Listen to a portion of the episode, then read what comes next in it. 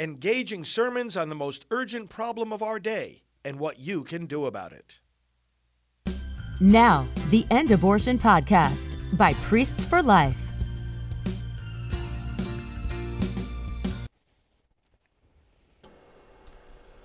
A reading from the book of the prophet Jeremiah. In those days, the princes said to the king, Jeremiah ought to be put to death. He is demoralizing the soldiers who are left in this city and all the people by speaking such things to them. He is not interested in the welfare of our people, but in their ruin. King Zedekiah answered, He is in your power. For the king could do nothing with them. And so they took Jeremiah and threw him into the cistern of Prince Malchiah, which was in the quarters of the guard, letting him down with ropes. There was no water in the cistern, only mud, and Jeremiah sank into the mud. Ebed Melech, a court official, went there from the palace and said to him, My lord king, these men have been at fault in all they have done to the prophet Jeremiah casting him into the cistern. He will die of famine on the spot, for there is no more food in the city. Then the king ordered Ebed Melech the Cushite to take three men along with him and draw the prophet Jeremiah out of the cistern before he should die. The word of the Lord. Thanks be to God. Lord, come to my aid. Lord, come to my aid. I have waited, waited for the Lord, and he stooped toward me. Lord, come to my aid. The Lord heard my cry. He drew me out of the pit of destruction, out of the mud of the swamp. He set my feet upon a crag. He made firm my steps. Lord, come to my aid. And he put a new song into my mouth, a hymn to our God. Many shall look on in awe and trust in the Lord. Lord, come to my aid. Though I am afflicted and poor, yet the Lord thinks of me. You are my help and my deliverer. O my God, hold not back. Lord, come to my aid. A reading from the letter to the Hebrews. Brothers and sisters, since we are surrounded by so great a cloud of witnesses, let us rid ourselves of every burden and sin that clings to us, and persevere in running the race that lies before us, while keeping our eyes fixed on Jesus, the leader and perfecter of our faith.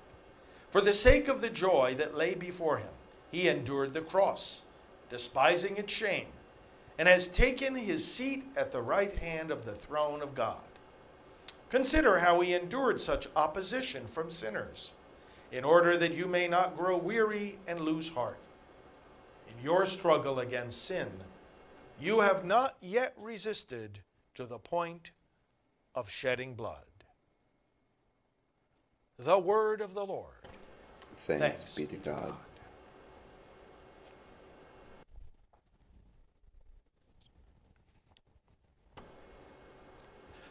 Alleluia, ah,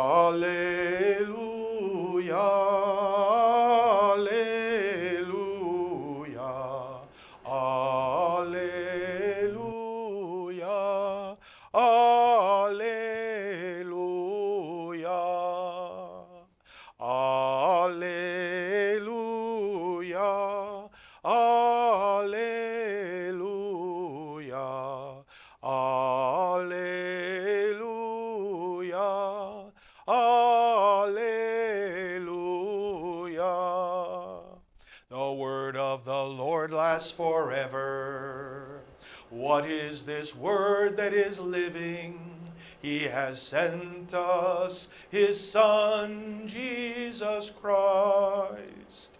Alleluia, Alleluia,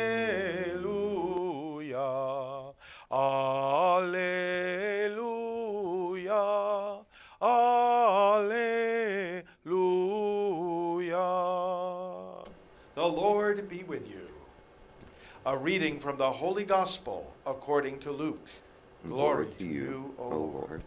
Jesus said to his disciples, I have come to set the earth on fire.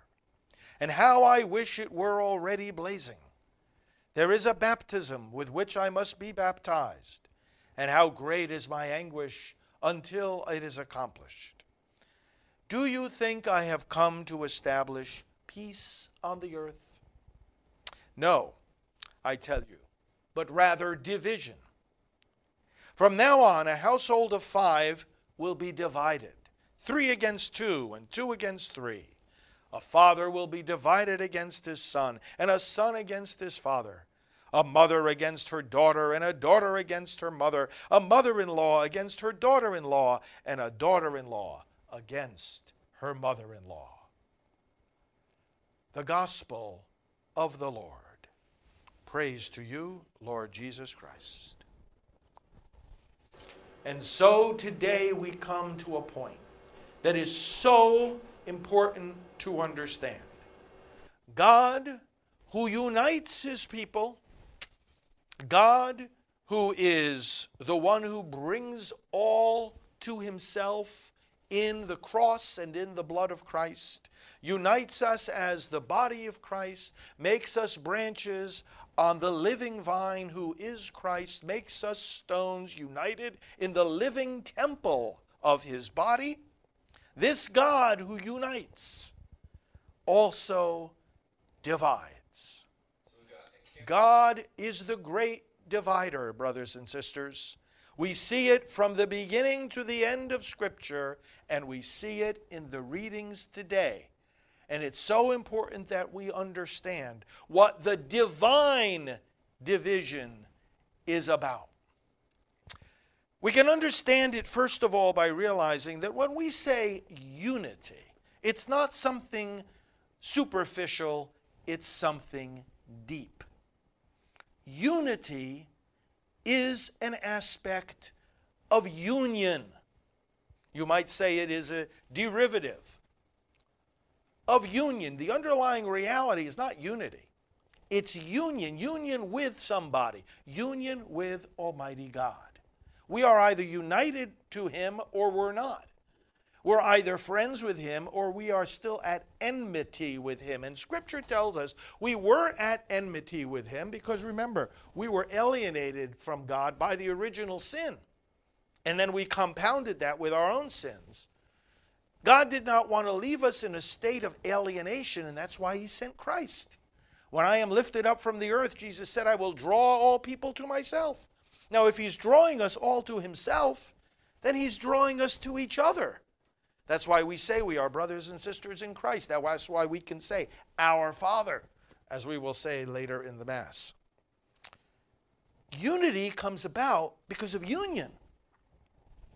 We're united with the true God. We're united with the light of the world. We're united with the truth that Christ preaches. We're united with Him. Now, if we're united with Him, that means we are divided from what is not Him. We are divided from what opposes Him. We are divided from evil because we are united with the infinite good. We are divided from falsehood because we are united with the fullness of truth. We are divided from hatred because we are united with the infinite love. We are divided from the powers of death, because we are united with the one who said, I am the life. We are united with God, which means we're divided from Satan. We're united with him. It's union that brings about unity. It's the fact that we're united with God that then unites us to one another.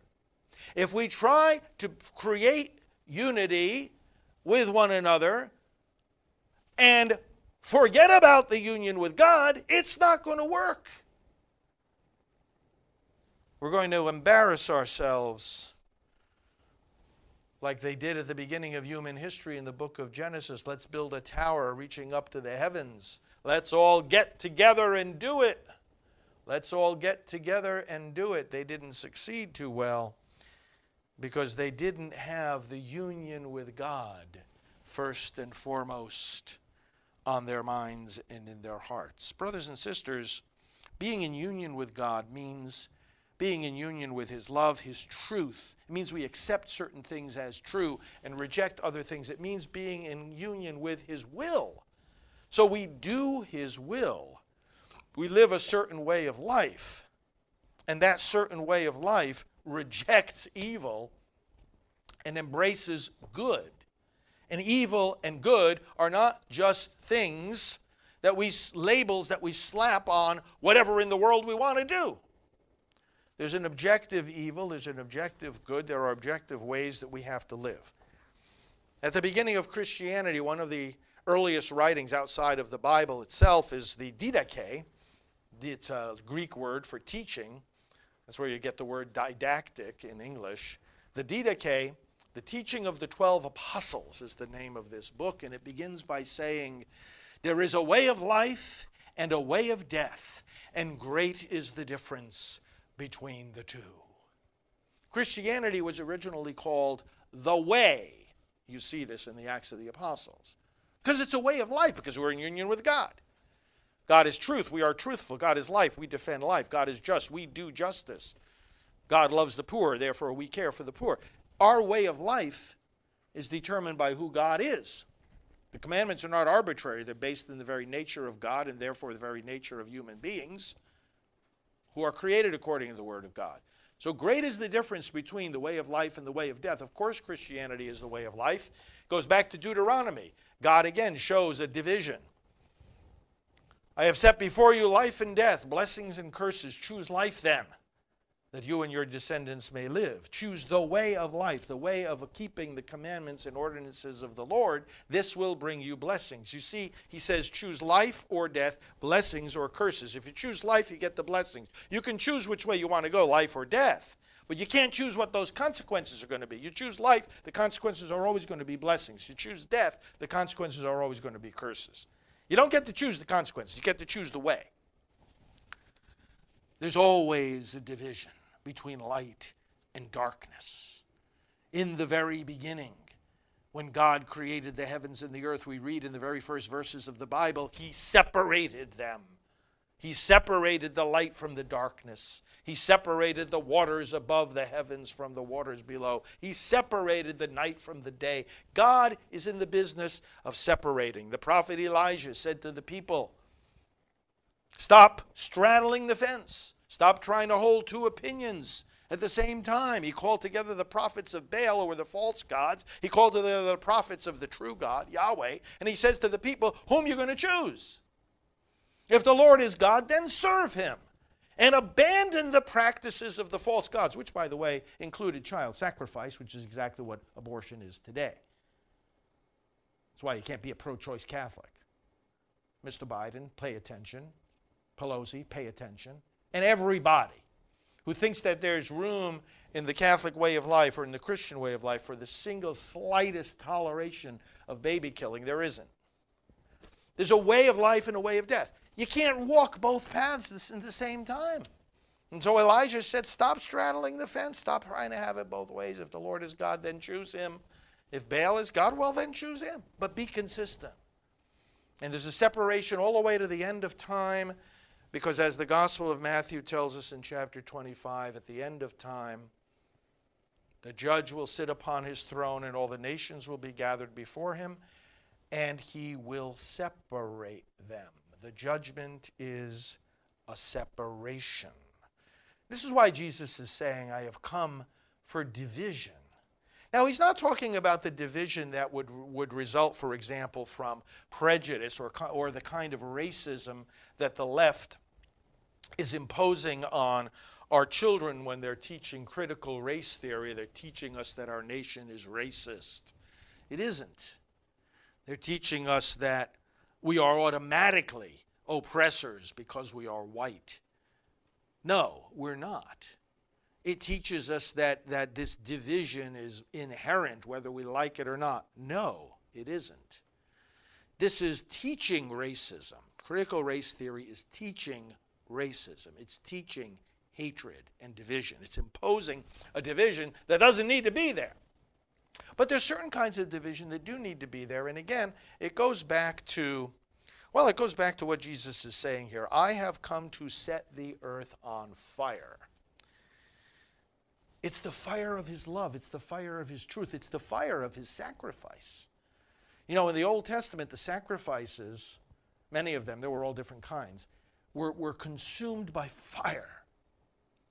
And when the prophet Elijah, in fact, did what I just was reminding you about, he called down the fire of God to show that who was the true God. The false prophets couldn't call down fire at all. Jesus brings, in fact, Jesus is the fire. The Holy Spirit came in tongues of fire at Pentecost.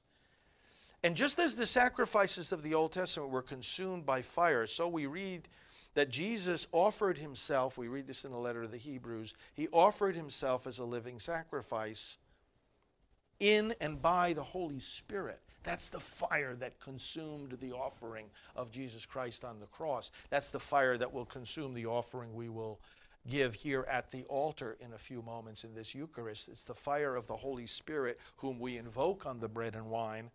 This is the fire of love, the fire of truth. And this is the one who brings unity because he brings union.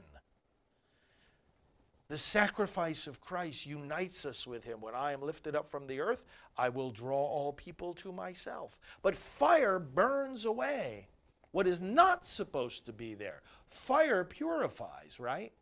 It leaves us with the refined silver or gold or whatever kind of metals we are refining in the fire and burns away the useless stuff.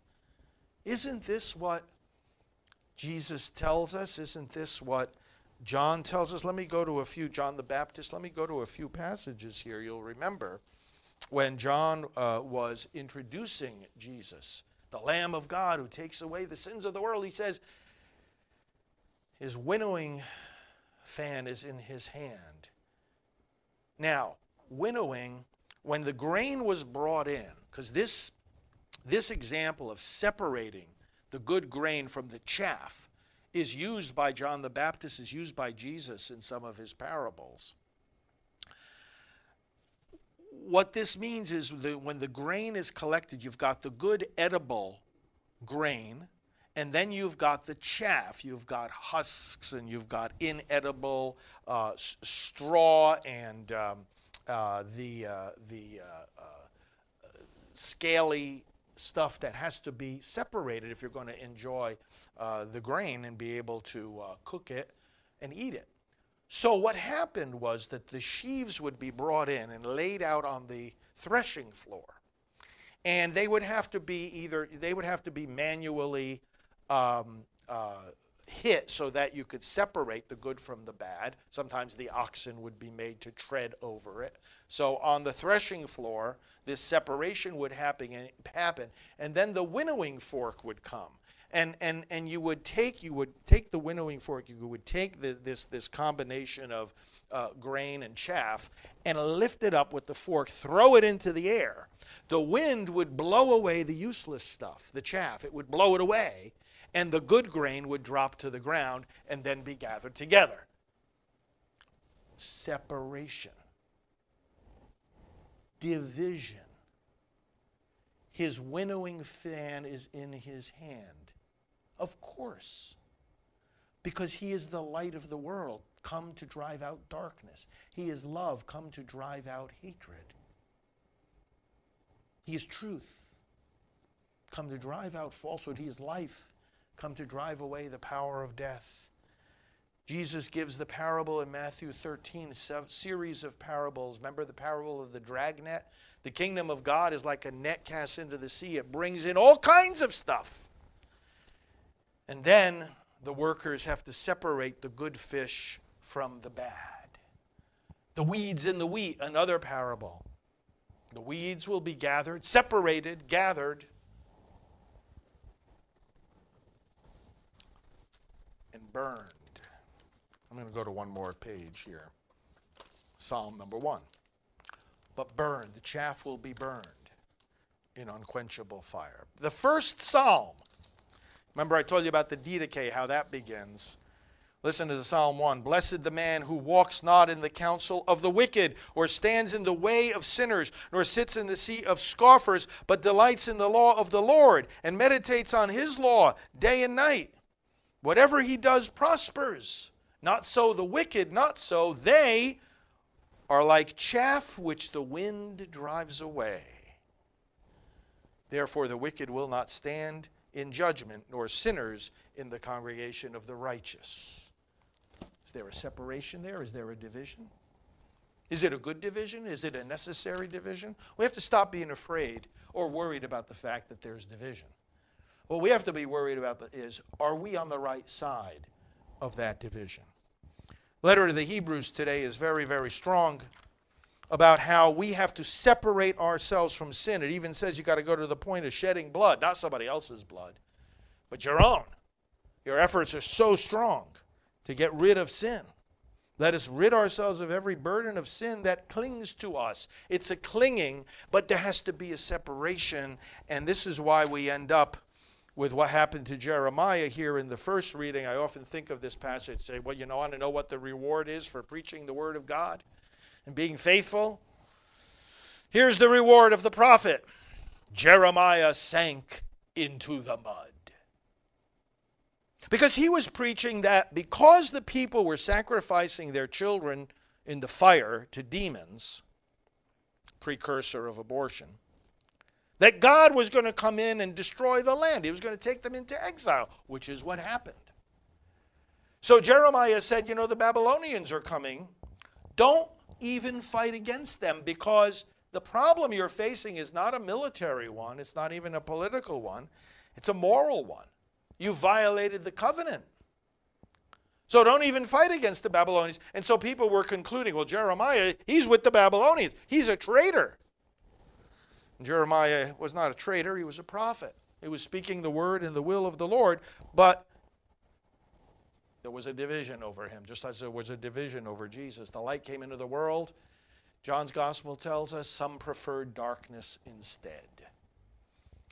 I've gone on with these various examples from the Word of God from beginning to end to show you, brothers and sisters, what Jesus means when he says, I have come for division.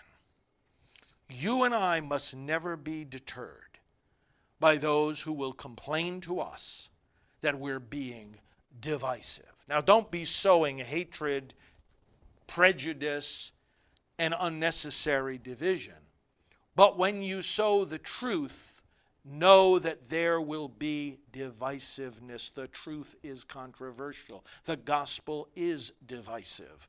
And my goodness, I keep hearing more and more and more, and I know that you do too, from religious leaders who the only thing they seem to be able to say is that we have to rise above the fray and we have to be nice and kind and charitable.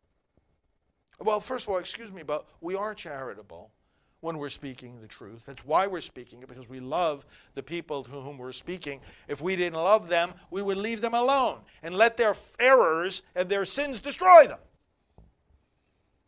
But you get this message nowadays from the religious leaders that the number one commandment, instead of loving the Lord your God, is don't be divisive. Enough of this already, enough. Oh, we have to rise above the fray. No, we don't. We have to be in the fray.